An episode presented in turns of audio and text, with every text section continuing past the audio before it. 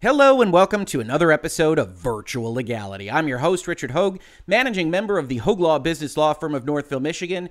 And thank you for joining us for day 12 of Epic versus Apple's testimony. If you haven't been following this story from the very beginning, please do check out our An Antitrust Epic playlist, which talks about everything related to this story in great detail, starting from the mega drop last fall when Epic declared war on Apple and Google, as I said here in the first video in that playlist. If you are instead only interested in the testimony, the drama, the highlights of what's actually being discussed in the courtroom this past 12 days of testimony, please do check out instead our Epic versus Apple Just the Trial playlist.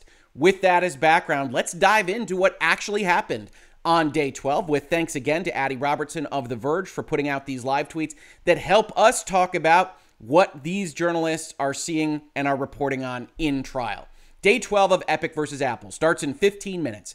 More testimony from Phil Schiller, who we talked about yesterday and is the head of marketing, or was at the time that is of interest in this case, the head of worldwide marketing at Apple and helped design things like the iPhone. And then maybe Apple's head of game business development, Michael Schmidt. Now, he comes in in the last 10 minutes or so of today's testimony. We'll mention that he comes in, but he won't be discussed in this video. Instead, what we are getting is a very, very long form cross examination of Phil Schiller by Epic with some minor Apple redirect towards the end. So, as we discussed yesterday, Phil Schiller came in to talk about the greatness of the iOS ecosystem, the wonders of the iPhone, and the iPad, all in an effort from the Apple side of things to establish the value proposition of what Apple offers to its development partners, the developers that want to put apps on the App Store. They do all these technological things. They improve the phone, they contain security, they sell their product. It's holistic.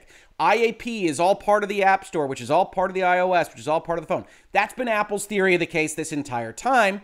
And Epic is now going to cross examine Mr. Schiller to try to establish why they don't think that's the case, how Apple is acting arbitrarily, how it's doing things that aren't to the advantage of its developers, and hopefully, from Epic's perspective, prove to the court that Apple is acting not only as a monopolist, but a monopolist that is using the power of a monopoly illegally to restrain competition and to harm the possibilities for an open market. Let's see how much they succeed. Phil Schiller is back on the stand, and we're back where we ended yesterday with all of the tech on the iPhone. Apple's lawyer is asking Schiller to describe ARKit, Apple's augmented reality system. And then you see not just ARKit, references to Core ML, all this other stuff. Apple is trying to establish that, hey, when we get our 30%, it's not just for payment processing. It's not even just for App Store access. It's for everything we use and spend and engineer and research that goes into the phone. And whether or not you think that's successful will largely depend on how you think Epic responds to this at the top of their cross examination. Apple hands Schiller over to Epic for cross examination now. Epic's lawyer starts by drawing a distinction between native and web apps, saying many of these iOS features aren't available to web apps, the iOS features that Mr. Schiller was touting as value that Apple presents to its developer partners. And I think that's correct.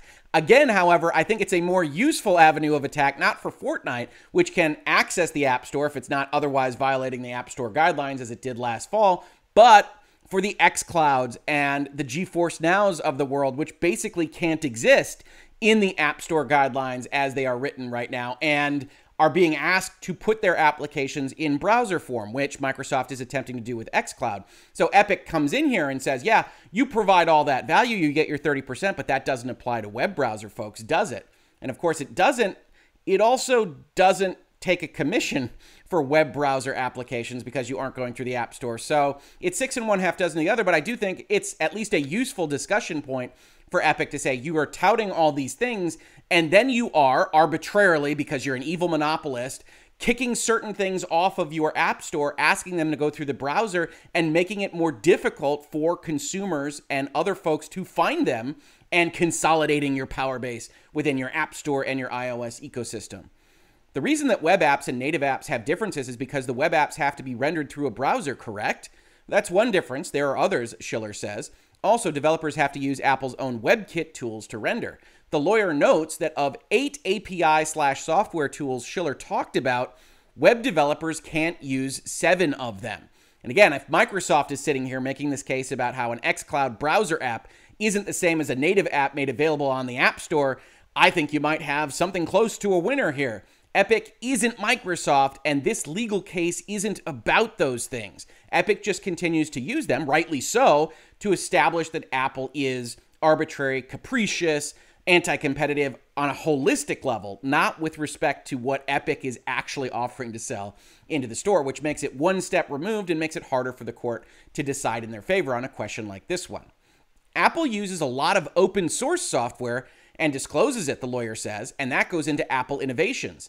Schiller says yes, but he's not exactly sure how much of them it comprises. And then it says Epic delving real deep into reading out the text of licensing agreements, where if you've ever used open source software or any other kind of software license, very often there are attribution requirements. So if you go and you look at an end user license agreement that did use some component of either middleware or open source, you'll see the name of that software, whatever the attribution requirement is. This is something that lawyers do all the time. And in fact, if you have enough of it, you might make an exhibit or an addendum that's pages and pages and pages long just to get all the attributions into your documents properly.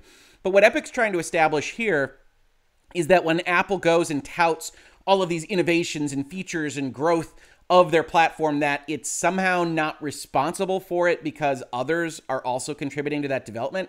And that's true. That's undoubtedly the case. Software engineering in general often sits on the shoulders of other giants and uses advancements and research from other places in order to make their own.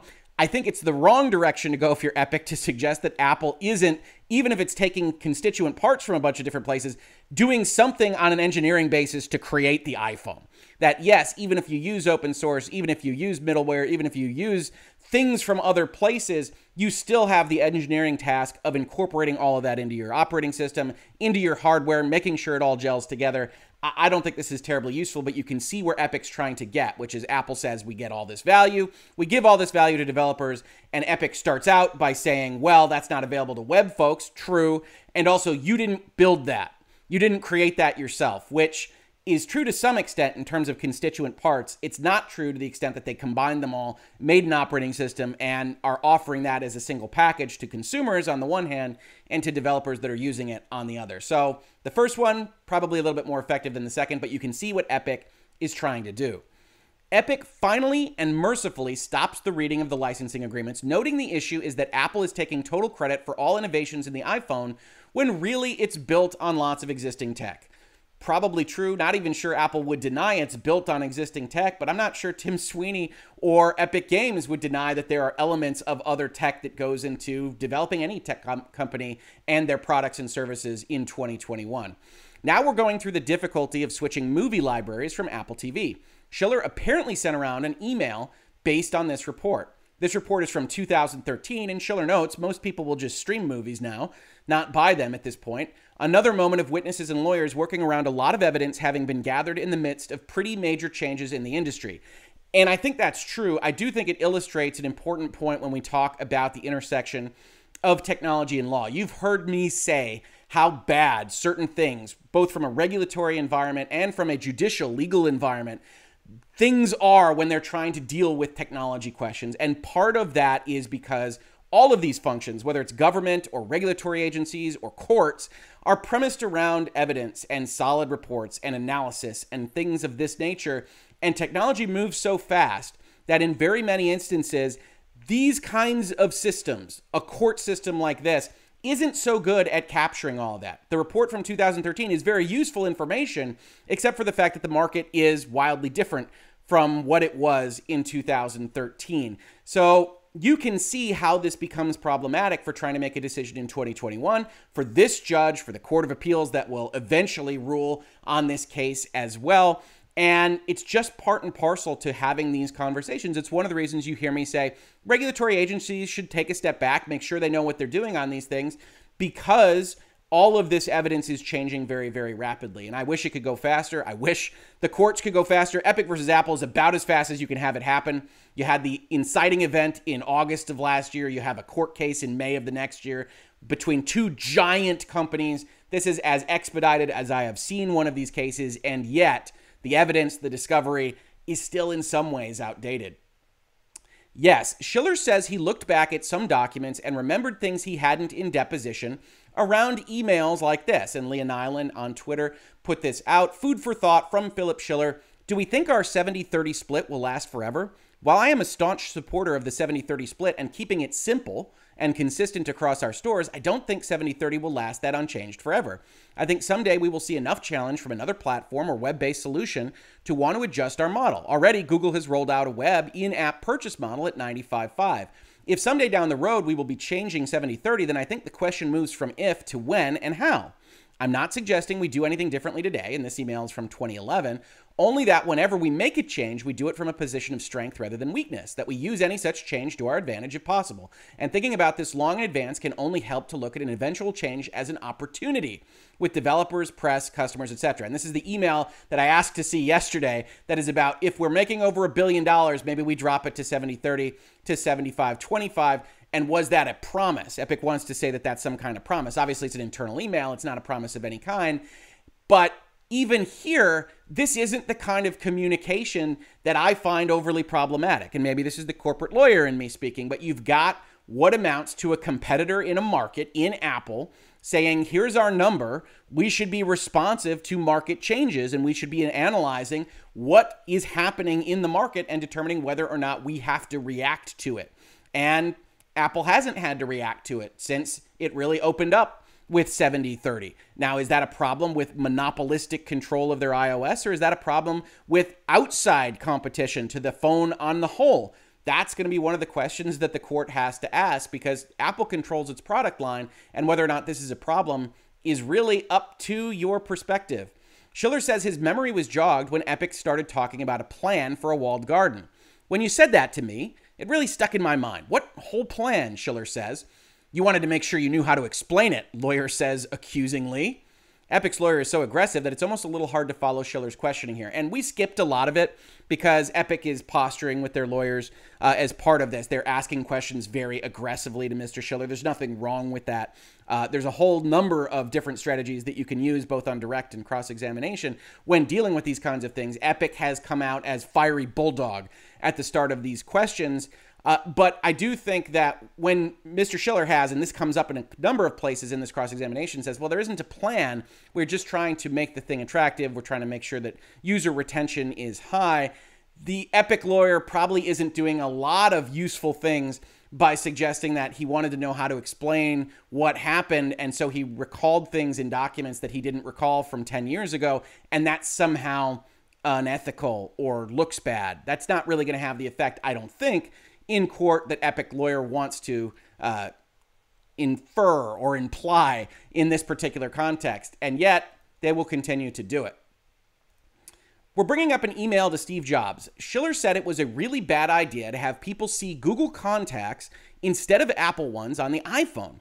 Schiller says it was just an attempt to make sure people saw the contacts they expected to see. A 2008 email with Scott Forstall being discussed now. Schiller said, You're right. Android will be completely open. I don't see how we can have anything like their license and business model. Schiller went on to say it felt just like the argument earlier this year around app distribution, which was an argument for an education specific issue only, Schiller says now, not overall openness on the store. So, Epic is trying to bring up all these emails. This is an important executive in Apple's history and trying to establish that what Apple was doing was nefarious.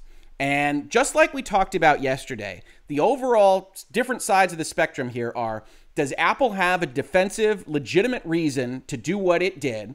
Or was it all kind of stroking their mustaches and sitting in smoke filled back rooms and saying, we are going to anti competitively control this market in some fashion?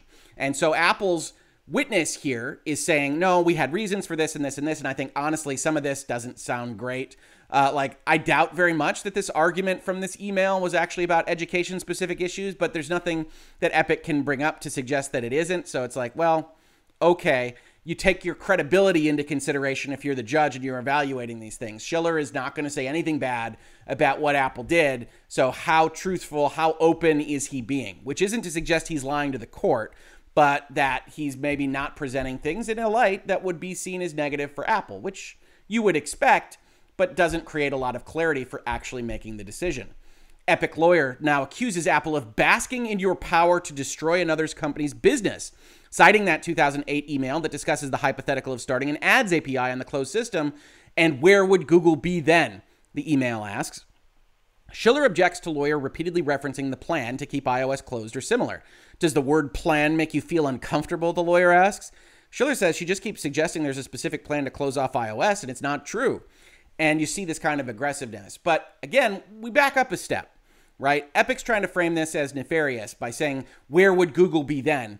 And I don't think it works. And one of the fundamental issues with antitrust law, and we've talked about it a lot here, and we've talked about it in Department of Justice statements. We even talked about it with respect to the House Judiciary Report, which we'll see referenced as part of this video, is that antitrust has a fundamental problem that's very difficult to solve for anybody looking at it from the outside in on these business relationships. And that is successful competition, ruthless, devastating competition is what the law wants to have happen. But if you're wildly successful in that devastation, it can tend to look anti competitive. So Epic wants to frame Apple saying, Where would Google be then? as nefarious that they're trying to destroy Google. The problem is, yeah, they are. That's what competition looks like. Apple saying, We want to take Google's market share away. We want to make a product that is more successful. We want to do these various things.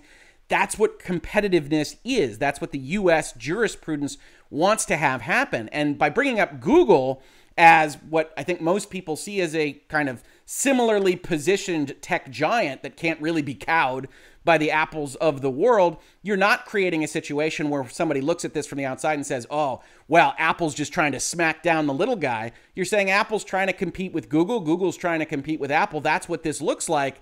And I don't think it really works to somebody that has a familiarity with how corporations try to win market share. Now, if you had an email like this where Apple is saying, Where would small company be then without our help? That's a smoking gun. That looks a lot more like what you're trying to prove, which is Apple closing off markets to harm competition, not competitors. That's one of the really important distinctions in antitrust law. The law does not care about you destroying competitors. Competition implies that we want you to be using your efforts to destroy competitors, that we think that that's what gets a better product and more consumer welfare out there in the world. What we don't want is you killing the actual process of competition. So, Apple, with an email behind the scenes saying we want to hurt Google, that doesn't change the actual equation to my eye, and I would doubt very much it changes it to the court's eye. We're going over another email where Schiller discusses whether Apple will need to publish App Store guidelines at some point in the future, building on a user asking why they can't play their favorite games. Epic puts it forward as an example of Apple being willfully opaque. There's also a 2010 message to developers who got their apps rejected saying they could go in front of a review board, but if you run to the press and trash us, it never helps. Two things here, right? One, I think Epic's line of argument that they've really focused on for the bulk of this trial is a good one. That Apple is known out there in the world as making some really weird decisions that are very difficult to understand from the outside. And the more Apple makes those weird decisions, the more Apple looks like it's acting arbitrarily and capriciously, or here with opacity then you can start to frame Apple as a bad actor that is doing these things not because it just doesn't care and it's just arbitrary on the whole, but that it's using that vagueness and that quote unquote arbitrariness to defend itself in an illegal manner. To maintain its monopoly position, to maintain even a vertical monopoly in the content that it produces on its own app store in a fashion that is deliberately designed to violate antitrust laws. And I think that's a useful mechanism. The question is whether or not Apple can defend against their arbitrariness in each and every instance. And to the for the most part, the court isn't going to be willing to second guess what are ostensibly reasonable things that Apple says about why it does what it does. The second point here is a little bit more interesting, right? You have Apple walking the line saying, don't go to the press with this because it doesn't help in reviews. That's undoubtedly the truth by the way. That's perhaps a corporation being too honest. And one of the reasons why in virtual legality we talk about corporate messaging and we talk about why messages pop out the way they do and who your audience is. Apple saying if you run to the press, it's not going to help your board review is probably very accurate in terms of Apple analyzing whether or not to allow something on the App Store. It's also not directly a part of their review and is adding something else that says if you make us look bad, we're not going to let you on the App Store, even if you otherwise pass the rules. Now, Apple, in general, absent this lawsuit and in 2010, questionably not acting as a monopolist, according to Epic's own experts that said it started sometime in 2010, can say we don't want to have any relationship with you at all. And we've talked about that with respect to tech companies. Google and Facebook and Twitter and Twitch can just say, you know what, you're not good for our brand. We're going to demonetize you. We're going to kick you off. That's just what we do. And Apple can say, we don't want your app on here because you went to the press, because you sued us in federal court, whatever reason. But if you're trying to present, as they have in this case and elsewhere, that your rules are open and transparent and equally observed for any given party, if you don't have a rule about going to the press, which you shouldn't in your guidelines, then you shouldn't be saying it in an email separately. And I think that's another good line of attack from Epic. Epic's lawyer says that's part of a pattern of Apple learning to be more careful by 2019. This is dealing with an ebook controversy. When Apple execs start talking about, as Tim Cook writes in an email, a long term competitive advantage among enterprise and consumers. So Here's another avenue that Epic is trying to take here, and they don't go too far into it, or at least it's not summarized in this uh, Twitter thread. And that is trying to establish that even though the rules look the same, even though Apple didn't change the prohibition on a store within a store and what it takes to get into the App Store and the requirement to use IAP, they were behind the scenes effectively, practically changing the rules, changing how they talked about them in such a way that you can start to frame a case that Apple used its monopoly power. One of the things we've talked about in this space is that Epic's got a high road to climb, a high hill to find itself on because Apple really didn't fundamentally, at least on the outside, change what it was asking its partners to do from when it started the App Store to now in 2021. And Epic just comes out of nowhere and says we're going to fight it in the fall of 2020. One of the things Epic can try to do, and it wouldn't surprise me if they continue on this tack for the rest of the week, is try to establish that that arbitrariness, that capriciousness, that opacity is, as these emails they're pointing out from Tim Cook and others uh, say, actually establishing a new unwritten set of rules that was the exertion of monopoly power to the harm of other folks within the Apple ecosystem. I don't think Epic presses on it too hard from what I can see on this thread but it is of interest because it's another thing that Epic should be trying to do. As we pointed out, their expert having that one year in the sand and Apple not changing its approach does present a practical problem for what's going to happen here. Epic Lawyer lays out how passwords work on a platform specific manager. Unless I remember all of those automatically generated passwords, I'm out of luck on every single step. Schiller says you just have to reset every password with Android. And they're talking about how difficult it is to move things over between ecosystems. And you get essentially both sides kind of lying, right? You've got Epic pretending like there isn't any ability to reset a password or any way to ever move an account. And it's just so ridiculously hard, as if so many people in the world don't move accounts in between ecosystems all the time. And then you have Apple saying, ah, it's no big deal. It is in the middle of that. It's often hard to move accounts between things. Yes, you can reset passwords. If you've got two factor on, it's often, you know, three different emails and two numbers and a password and all these various things, especially if it's an important account to you. But it's not impossible. You don't need to remember everything. It's also not the easiest thing in the world. And unfortunately, as a number of you have commented on these videos, this is what litigation winds up looking like is both sides essentially not lying to the court, but presenting heightened almost caricatures of their various positions in order to try to make it look as strong as possible when maybe something that's a little bit more reality adjacent would help to make their case a little bit more. Again, these are strategies that the sides use, and certainly both sides are being very aggressive here. Then we go on a long tangent in this thread about Epic pulling up sexual materials on the iPhone, which I have spared you most of the substance here except for this tweet. Now, Epic's lawyer is just reading out a bunch of alleged BDSM kink apps that she found by searching through the App Store, including ones with in app purchases. And here, Epic, I think, is again making good inroads on the suggestion that Apple is again maybe a little bit arbitrary. They say they don't want this objectionable content in their App Store. And so if I can go in and I can spend an hour of the court's time just looking up sex apps on the App Store or other things that might otherwise be deemed problematic by Apple, then maybe I can make the case that Apple is picking and choosing winners, which they are. That's what the app guidelines say that they are doing. The question is is whether they are doing it within the ambit of those rules or if they're doing it under some other power. And then Epic has to show that that is somehow illegal and somehow being used to maintain their monopoly presence in a fashion that they don't like. Again, it's not about harming competitors, it's not about harming individual developers, it's about harming the overall concept of competition. And is that something that's actually happening? Okay, Epic's lawyer is pulling up TikTok. I guess I didn't spare you all of them, and we're searching for BDSM on TikTok. You would agree with me that there's a variety of search returns for the word BDSM under TikTok. This is your phone and not mine, Schiller says. I think I just like that response. And as we've seen in this litigation, when you're on cross examination, sometimes the witness can be hostile uh, and whatnot. And certainly, uh, this is a joke kind of answer, but you also have other instances where he says he doesn't understand Reddit, he's never heard of some of those porn websites. Uh, and it's it's interesting. It's also one of the reasons why you see settlements is you don't like to get into litigation where you're answering these kinds of questions from your executive members of a multinational corporation. Epic's lawyer notes you can access not safe for work, work subreddits on the Reddit app on iOS. Worth noting, Apple does require some additional content filtering on apps like Discord, which has been controversial. we're going to come back to this. Reddit's an interesting case study because Apple appears to also put lockouts on accessing certain content on Reddit from Safari, from the web browser, that makes you go over to the app. And it's very interesting to see exactly how those interact.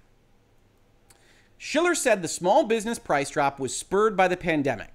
Lawyer says it was about monopoly concerns. I don't think those points are mutually exclusive, says the witness, but in part, it was certainly a consideration of creating it was that we were hearing feedback worldwide. And Epic's trying to establish that the only reason the price was dropped was that these lawsuits were threatened, and these lawsuits are premised around the fact that the price was too high and it wouldn't drop without market pressure. And so, if you drop it when we sue you on an antitrust lawsuit, then obviously we are simulating market pressure. You're trying to avoid damages from this lawsuit, and it's evidence that you didn't face that market pressure before our lawsuits. And again, I think it's a it's a good line of attack. However, you could just as easily say from Apple's standpoint that it had nothing to do with this and we were arguing for it earlier, which is what Schiller says. You don't have to believe it. He says Epic's lawsuit was only a factor, but it was really about the pandemic. Certainly the pandemic confuses this question. But again, I think Epic's doing all right here with the cross examination of a very scattershot initial testimony, right? You might look at this and say, well, Epic's all over the place, and they are. But this particular witness on Apple's side was all over the place himself. They were just trying to establish how great the iPhone was. It was almost like a conference presentation. So it's no surprise that the cross examination is, in and of itself, scattershot in the same respect. I don't know that it's been profitable since 2009, Schiller says of the App Store, says he doesn't know about its profits. How can that possibly be? Because that's not how I look at the business and not what I measure the team on. It never comes up, it doesn't. We don't deny that it likely is. I would say so. We just haven't managed the business that way. We manage it so there's one profit and loss statement for the company. And again, it's probably at least a bit disingenuous to suggest that Apple's internal heads, their, their big C level executives, aren't acutely aware of what's working and what's not working with the strategies that they employ for their devices, including the App Store component of their iPhone an iPad device. It's also not wrong to suggest that they consolidated their financial statements in such a way that it's just one big company and research and development is all tossed in to what you're making from the App Store, and you can't really burden the App Store money being made with specific costs. And that means we don't technically know how profitable the App Store is on its own.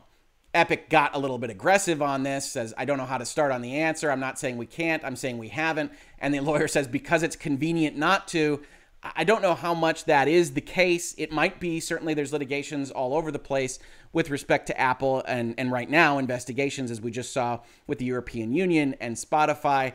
But it's also not wrong. You are, however, having a good, effective cross examination because you've now had one, two, three, maybe even four hits on this witness where it does strain credibility, where you're like, well, okay, that might not be a lie, but I have trouble believing that you don't have some cognizance of whether or not your strategies and what you're choosing to do are successful or not. Epic's lawyer moves on to the broader regulatory and legal complaints about Apple, Spotify complaint, a congressional antitrust investigation that covered it in other companies, an EU investigation, and so forth. And this is one of those areas that I had actually expected to come up a little bit more strongly a little bit earlier in the case, not because it's terribly effective from a legal standpoint, right? If you've been following our discussions of this trial, from the start, you probably have become aware that a lot of what is said in court doesn't necessarily immediately impact the legal question in play. And here, other people have complained. Spotify, the European Union has acted, the House Judiciary Subcommittee, the EU, whatever it might be. Those are interesting, but they don't actually speak to the question of whether or not Apple violated this specific law in this specific instance that is the question before the court. Instead, you're essentially trying to establish through these questions that this is all happening, Judge. You should be aware of it, that you won't be on the outs if you decide to rule against Apple, that other people are already looking at it and think that Apple might be a bad actor. And you're trying to put this in the mind and in the stream of consciousness for the court and the deciding bodies. There's nothing wrong with that. Epic is right to do it. When the House Judiciary Subcommittee report came out, I said Epic is now a little bit more likely to win than they were before it came out because you can ask this question, because you can say to the court, Apple's being investigated everywhere. But from a legal standpoint, it doesn't change what is the legal question. That Spotify is having some success in the European Union means not a hill of beans to whether or not Apple violated the American Sherman Antitrust Act for purposes of what Epic is bringing up here but it can try to suggest that Apple's a bad actor, and other people think so too. Now we have a tweet from Michael Acton who says, Strange and Epic versus Apple. Do you recall learning that the House Antitrust Subcommittee completed an investigation into competition in digital markets? I don't recall that, Schiller says. This was a massive story. Did he misunderstand the question? And again, if you're a vice president or executive at Apple, you would expect that they would have noted that 40 plus pages were devoted in this report to Apple acting anti competitively. You don't have to agree with it, but you probably are aware of it. And it's difficult to fight, and I don't recall. But again, straining credibility. You're trying to now establish, just on any grounds, if you're Epic, that this guy isn't to be believed. And you can say that for what he originally testified to in the same instance. And I think Epic's having some success here. He's giving a number of answers that strain my credibility. Uh, and for the most part, I think Apple's defenses are often justifiable for what they do. Confirming Schiller was aware of the controversy, there's an email titled Supportive Developers from June 21st, 2020. Apple was out looking for supportive developers for its competition issues before Epic begins its letters to Apple, correct? Lawyer cites a fragment of an email asking, Are there some other developers we could turn to quickly if we want something to support Apple? There's a list of developers that goes on for several pages, all developers likely to provide public statements of support for Apple. And again, it really is going to matter what your perspective on Epic and Apple as these two companies kind of interact actually is, because Epic tries to frame this as nefarious, trying to respond to what is undoubtedly a public relations issue for Apple with these various jurisdictions acting against them, with Epic rattling the saber that they're going to do something against them, and Apple going out and saying, who can we talk to that is very much on board Apple that can help put out some of this fire in terms of public relations is not something that I find terribly nefarious. Certainly, if you already think they're the evil empire and Darth Vader walking around the Death Star, you can frame it that way, but you have to already have gotten to that level before you can see a communication that says who's on our side and can we get them out in front of the press as something that is unexpected for a company to do. Now there's an email evaluating the possibility of a small business program like the one it implemented in 2020. Apple was looking for a way to take the smallest possible financial hit, right? Presumably says the epic lawyer. No, I don't agree with that characterization, Schiller says. And here, again, we're, we're on the credibility trail, right? Epic saying, look, Apple's trying to determine what it can do to make developers happy, what it can do to potentially win public relations points, to potentially stave off jurisdictional and regulatory issues. And they're looking to do it in a way that doesn't cost them more money than they otherwise would have to that's the way every business works. Uh, now, this is a marketing guy. He's not necessarily the guy responsible for all of these decisions. Uh, but I, I, don't know that the answer, no, I don't agree with that characterization, is very helpful. I would say, yes, of course. Any move that we make at a giant corporation like Apple is designed to provide products and services on an efficient level to our consumers that makes them happy, but also to find where that market is going to support our efforts. And yes, to not overly discount things that don't need to be discounted to have a price that the market will bear. But I'm not him.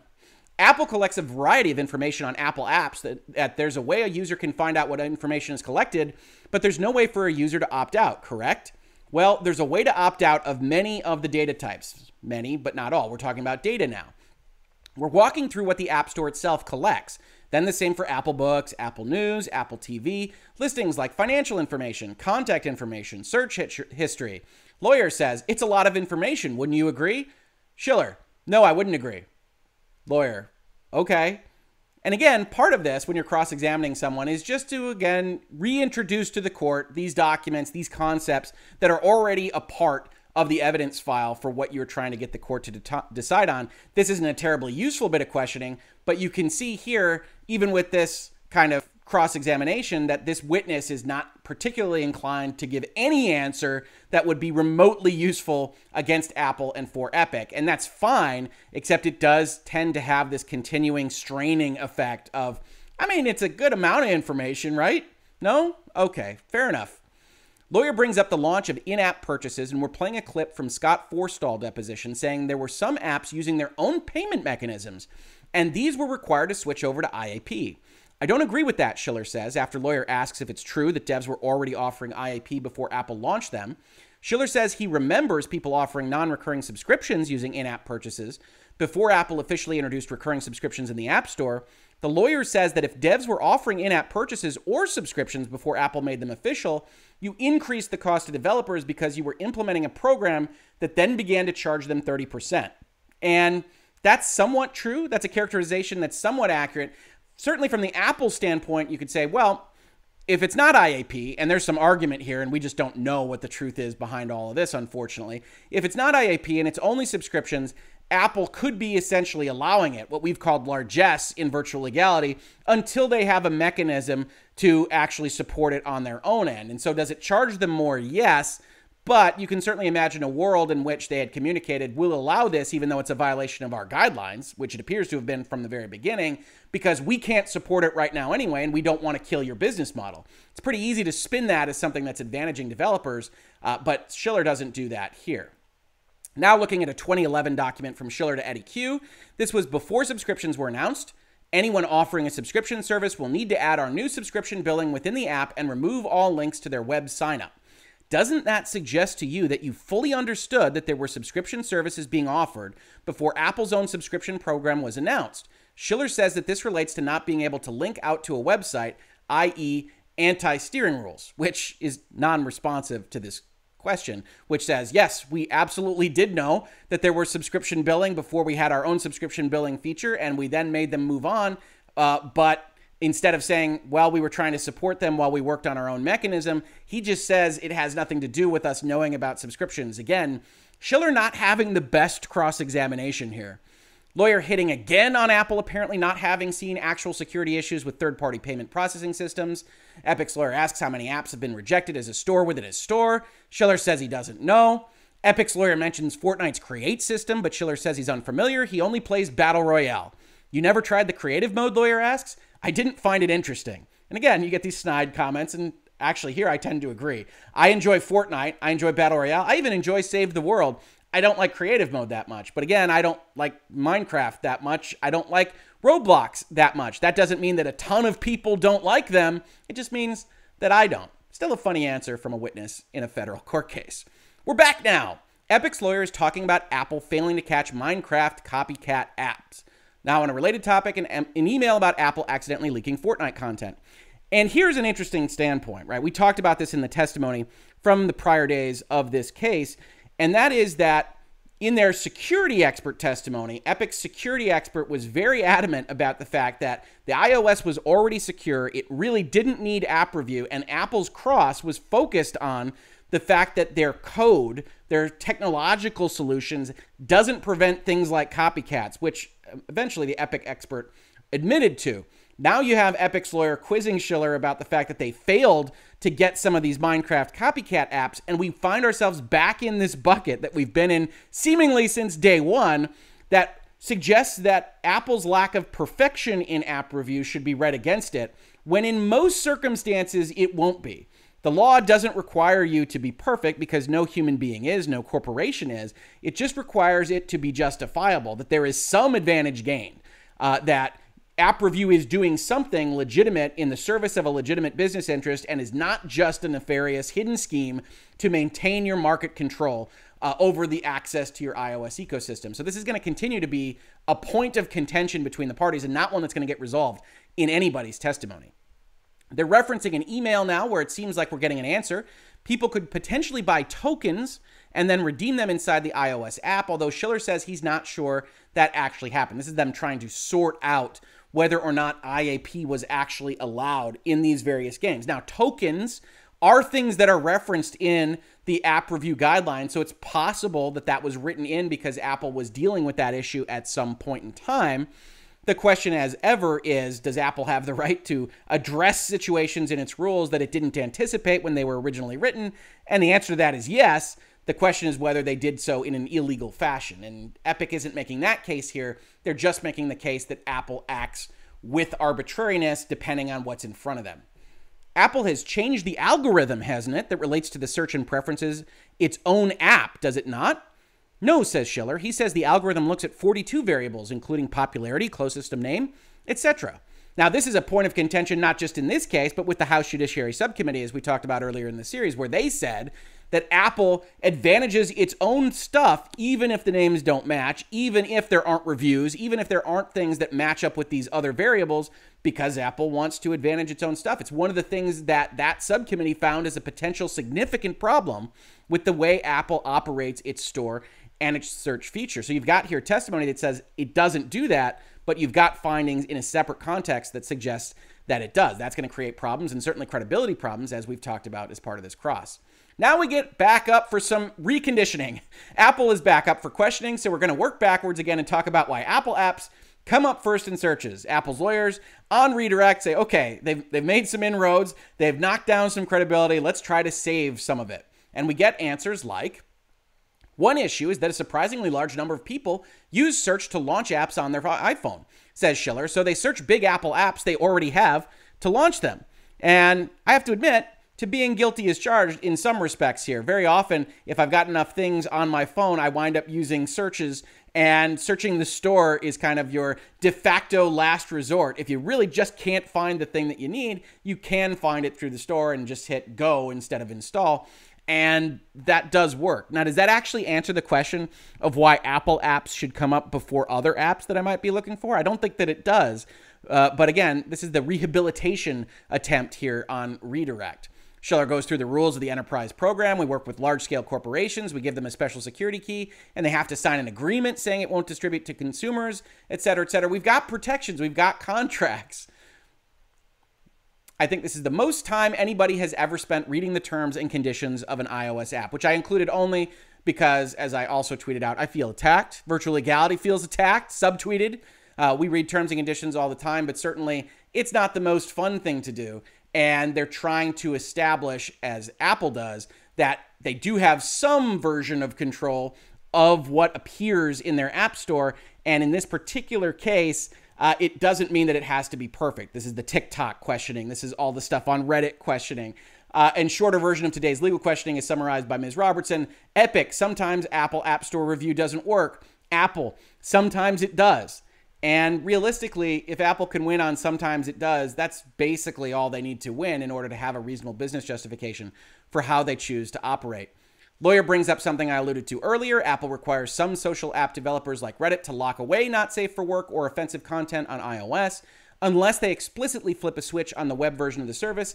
And yes, that's happened to me. I, I was looking up something uh, the other day. I think it was Returnal. I think you could probably check it out if you've got an iPhone right now. Uh, and I was looking up Returnal, the PlayStation 5 game. Very much enjoy it. Highly recommended. Go check it out. Uh, but I was looking up some stuff on Returnal, and you went to the Returnal Reddit uh, through the browser on the iPhone, and it came up with a weird warning. It was something along the lines of this subthread or this subreddit doesn't accurately say whether it's not safe for work or not, so we're kicking you out.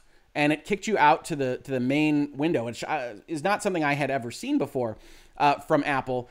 But it's it's interesting, right? It suggests two things when you have something like that happen. One is that Apple is concerned with trying to control certain aspects of what you can see through the Safari browser, even though it doesn't control other aspects on the internet. And I'm not exactly sure what Apple is gaining from doing certain controls but not others.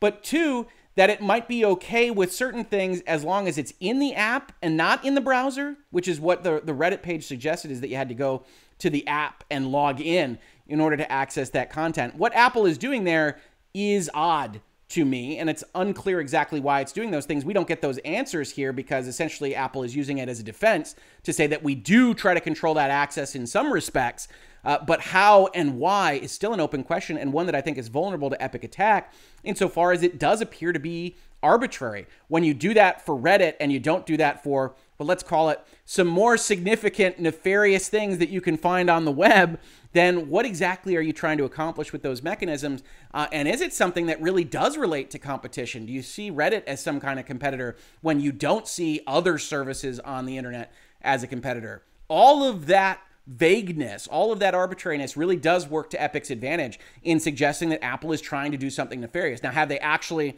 dotted those I's and crossed those T's and made it clear that Apple is doing that? I don't think so. That's what we talked about yesterday. But certainly they have thrown a lot of fog in the room, a lot of ambiguity that the court could use if they wanted to do so. Apple's lawyer again, does Apple ever sell data? No. Does Apple ever share data with data brokers? No. Just again, rehabilitation, trying to establish Apple as a good guy. The long term competitive advantage we referenced earlier and more sticky comments, Schiller puts in the context of Apple trying to stop phishing. Schiller lightly paraphrased if users are better protected from phishing scams on our systems, people are going to want to use our systems.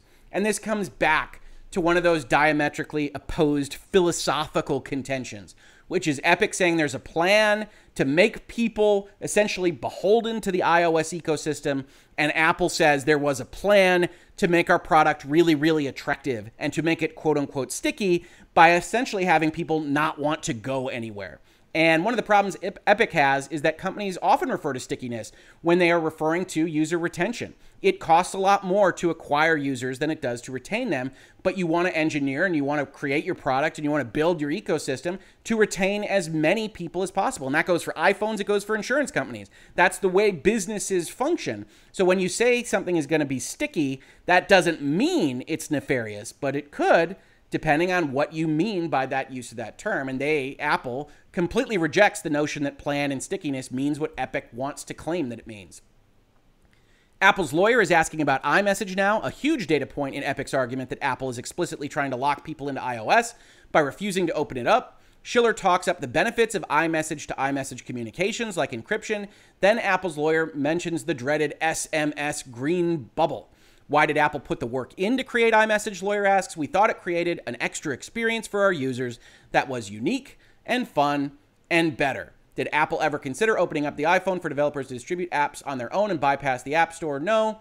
And iMessage just doesn't really come back up again. Again, on redirect, it says that run to the press comment you heard about was gone by 2016 in the latest developer guidelines and we weren't actually clear that it was in the developer guidelines directly at any point. If it was, that probably looks worse, although it is more transparent than just sending emails to these folks. How would having stores within stores impact app review? All the apps and services that are delivered through those stores are not reviewed by app review, and to that extent, it would eliminate review. You could have a store within a store within a store, and you could just get around the review. And that's part of this story as well. Part of this question. Epic tries to uh, eliminate it in certain respects in their testimony and in cross examination like this one that what is the impact practically of avoiding the App Store requirement, of avoiding the IAP requirement. And they say, well, the App Store can still exist, the IAP can still exist, but if you can just get around it and not pay Apple anything, there's going to be a lot of people that do that. If you can have a store within a store within a store that just says we're not going to review anything and you can still get on the ecosystem and potentially not pay Apple anything to get access to that audience, people are going to take that avenue. And if, as the judge has suggested, she thinks, at least when this all started back last fall, Apple deserves something for developing and engineering and spending money building an iPhone and advertising it and selling this product out into the market, these present a problem because any avenue to get around that quote unquote toll booth, to quote an earlier metaphor in this case, is going to mean that very often you're not going to get anything out of that toll booth. And that's a problem for somebody that's running an ecosystem like a walled garden. Whether that walled garden should in and of itself be illegal is at the heart of this case. Apple lawyer brought up Movies Anywhere, a thing several people in my mentions have described as being a very good system for cross platform media, and one that I believe iTunes supports. Schiller says he's never used it, and Apple's now done with its redirect questions. And I think what Apple's trying to establish here is that the iPhone does support things that allow for cross platform use. Movies Anywhere, if you're not familiar with it, is essentially a service that allows you to get a digital license for a movie on one service like Vudu, or I think Amazon is also included, and iTunes. And once that's in there, you can link it to an account with Movies Anywhere and you can access that same license on any of a number of other platforms, whether it's iTunes or Amazon or Vudu or, or anything else. And that is very useful. And I think a lot of people would like to see that same kind of feature set for other things uh, in the world of digital content delivery. But Apple has indicated in a number of ways throughout this case that they view movies and video content differently from application software and most specifically for purposes of this conversation, video games. And I think that's justifiable, even though a lot of folks might not like it. Epic's back on Cross raises one case of a company that had to remove in app purchases of a sort, Amazon. Schiller says Amazon launched a store specifically to sell Kindle ebooks because they didn't expect anyone to read books on an iPhone, so it was considered an external purchase. Amazon then added support for reading ebooks within iOS, and Apple said Amazon either had to remove that feature or force people to only read on the Kindle again, or start getting Apple a commission on what had become an in app purchase.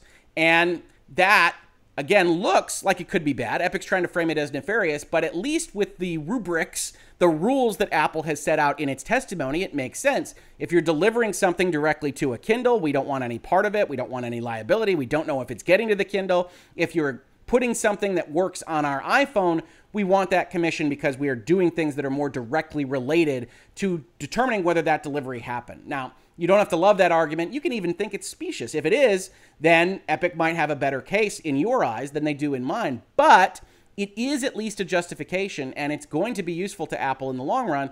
It probably would have been more useful if a lot of these kind of unwritten distinctions were a little bit clearer in their app guidelines themselves. We've got a little time left for today. Here comes Michael Schmid. He's the head of the App Store's game business development. He describes his role as being basically a liaison between developers. And we're not actually going to talk with Mr. Schmidt because he doesn't get to say much before the end of the day. What we are going to leave off on is Adi Robertson quoting Nick Statt here. Last Schiller note, I'm really curious about this now. He's one of the biggest witnesses, and it feels like Epic left a lot on the table today. Now, what did Nick Statt say? Well, there were emails detailing special treatment Apple wanted to give Netflix to keep them using IAP, and Amazon got special treatment for Prime Video. Spotify fought with Apple for years over the 30% cut and anti steering rules, but Schiller wasn't really asked about any of that. And there's a couple of things going on here in my eyes. One, those documents are still made available to the court. Those are documents that the court can read, is going to evaluate as part of its evaluation of all of this. Once Schiller presents as essentially saying nothing, and once you have established that a lot of these answers are straining credibility, there may not be a lot of usefulness to asking about any specific agreement. He said that they're treated the same. He said he had no idea about the antitrust uh, report in the House Judiciary Subcommittee. All of this isn't terribly useful to you and the court's time. So I'm not sure a lot was lost, as Ms. Robertson and Mr. Statt say here, but certainly. Epic appeared to be a little bit more scattershot and focused on credibility questions and focused on making the actual contentions of Apple look bad on how the iPhone operated than it did in respect of these special development agreements. And I do think Apple probably short circuited some of these arguments early on by pretty much coming out and saying, we don't think of video in the same way. That you go onto the App Store, you're not going to find an individual movie. That's different for Netflix than xCloud. We aren't thinking about Amazon Prime. We aren't thinking about Netflix in the same way. And when we do negotiate one of those deals, we apply it to everybody right? The, the video partner program that they talked about, which we talked about as part of this testimony, where I said, yeah, it applies to everybody if you can get into that market as long as you're a multinational content creator that makes video services like this. You can get this beneficial discount that Amazon negotiated, isn't terribly useful to most down the line developers. It does exist, but Apple clearly changes their rules based on negotiations with big, significant partners. And we could expect if they had negotiated something with Netflix, they would have changed their rules, but it would really only benefit these giant companies that negotiated these specific dispensations directly. So I think it's a useful avenue. I think the documents probably already make that case. And Schiller just wasn't going to talk much, if at all, on these points. So that's day 12. With that, we're wrapping up for the day. We'll be back tomorrow morning where we get into more Apple experts talking about those relationships with developers and the App Store, probably also getting into cross examination. I don't want to make promises because these Apple testimonies have proven to be very long, but it is an interesting difference in approach here now that we're in the Apple defense side of things. Apple touting all the things that the iPhone does great, Epic trying to establish that Apple is arbitrary, does make decisions that don't benefit anybody but itself, and it's very difficult to understand how they're making those decisions, certainly outside of the context of a courtroom and a litigation. And whether or not Epic's arguments here will really hold sway with the court is ultimately going to come down to where the judge and the court determines credibility on some of these things. Epic still has yet to kind of tie that knot that Apple's doing something nefarious and wrong, but I think they've done a pretty darn good job establishing that Apple makes decisions that don't make a lot of sense to the people that are just watching from the outside. This has been Virtual Legality for today. If you enjoy talking about Epic versus Apple, business, technology, all of these questions, please consider supporting the channel. We couldn't do it without viewers and listeners like you. We've got a Patreon, Streamlabs, a store where you can buy things, or if none of that appeals, just subscribe, ring the bell, upvote, downvote, leave comments, tell your friends that we're here in this space having this conversation. Every little bit helps, and I am so very appreciative of everyone that talks about this space, that comes into the comments, that has these discussions with me, and frankly, that just watches these videos and hopefully finds them informative, educational, and if I'm lucky, entertaining. Thank you so much for watching this if you watched it on YouTube. And if you listen to it, thank you so much for listening to it in its podcast form. And I will catch you on the very next episode of Virtual Legality. Virtual Legality is a YouTube video series with audio podcast versions presented as commentary and for education and entertainment purposes only. It does not constitute legal advice and does not create an attorney client relationship. If you have legal questions about the topics discussed, please consult your own legal counsel.